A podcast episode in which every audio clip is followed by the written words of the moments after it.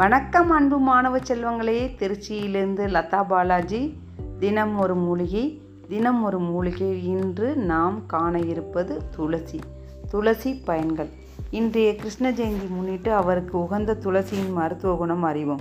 துளசியில் வெண் துளசி நல் துளசி கல் துளசி கருந்துளசி செந்துளசி நாய் துளசி தற் சர்க்கரை துளசி என பல வகை உண்டு.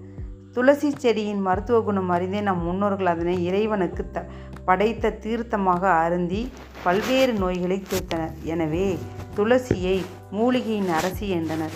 சளி இருமல் கபம் கோலை மூக்கடைப்பு என ஜலதோஷத்தின் அத்தனை பிரச்சனைகளையும் போக்கும் இயற்கை தந்த கொடையே துளசியாகும். நன்றி மாணவ செல்வங்களே. நாளை ஒரு மூலிகையுடன் உங்களை சந்திக்கிறேன். நன்றி வணக்கம்.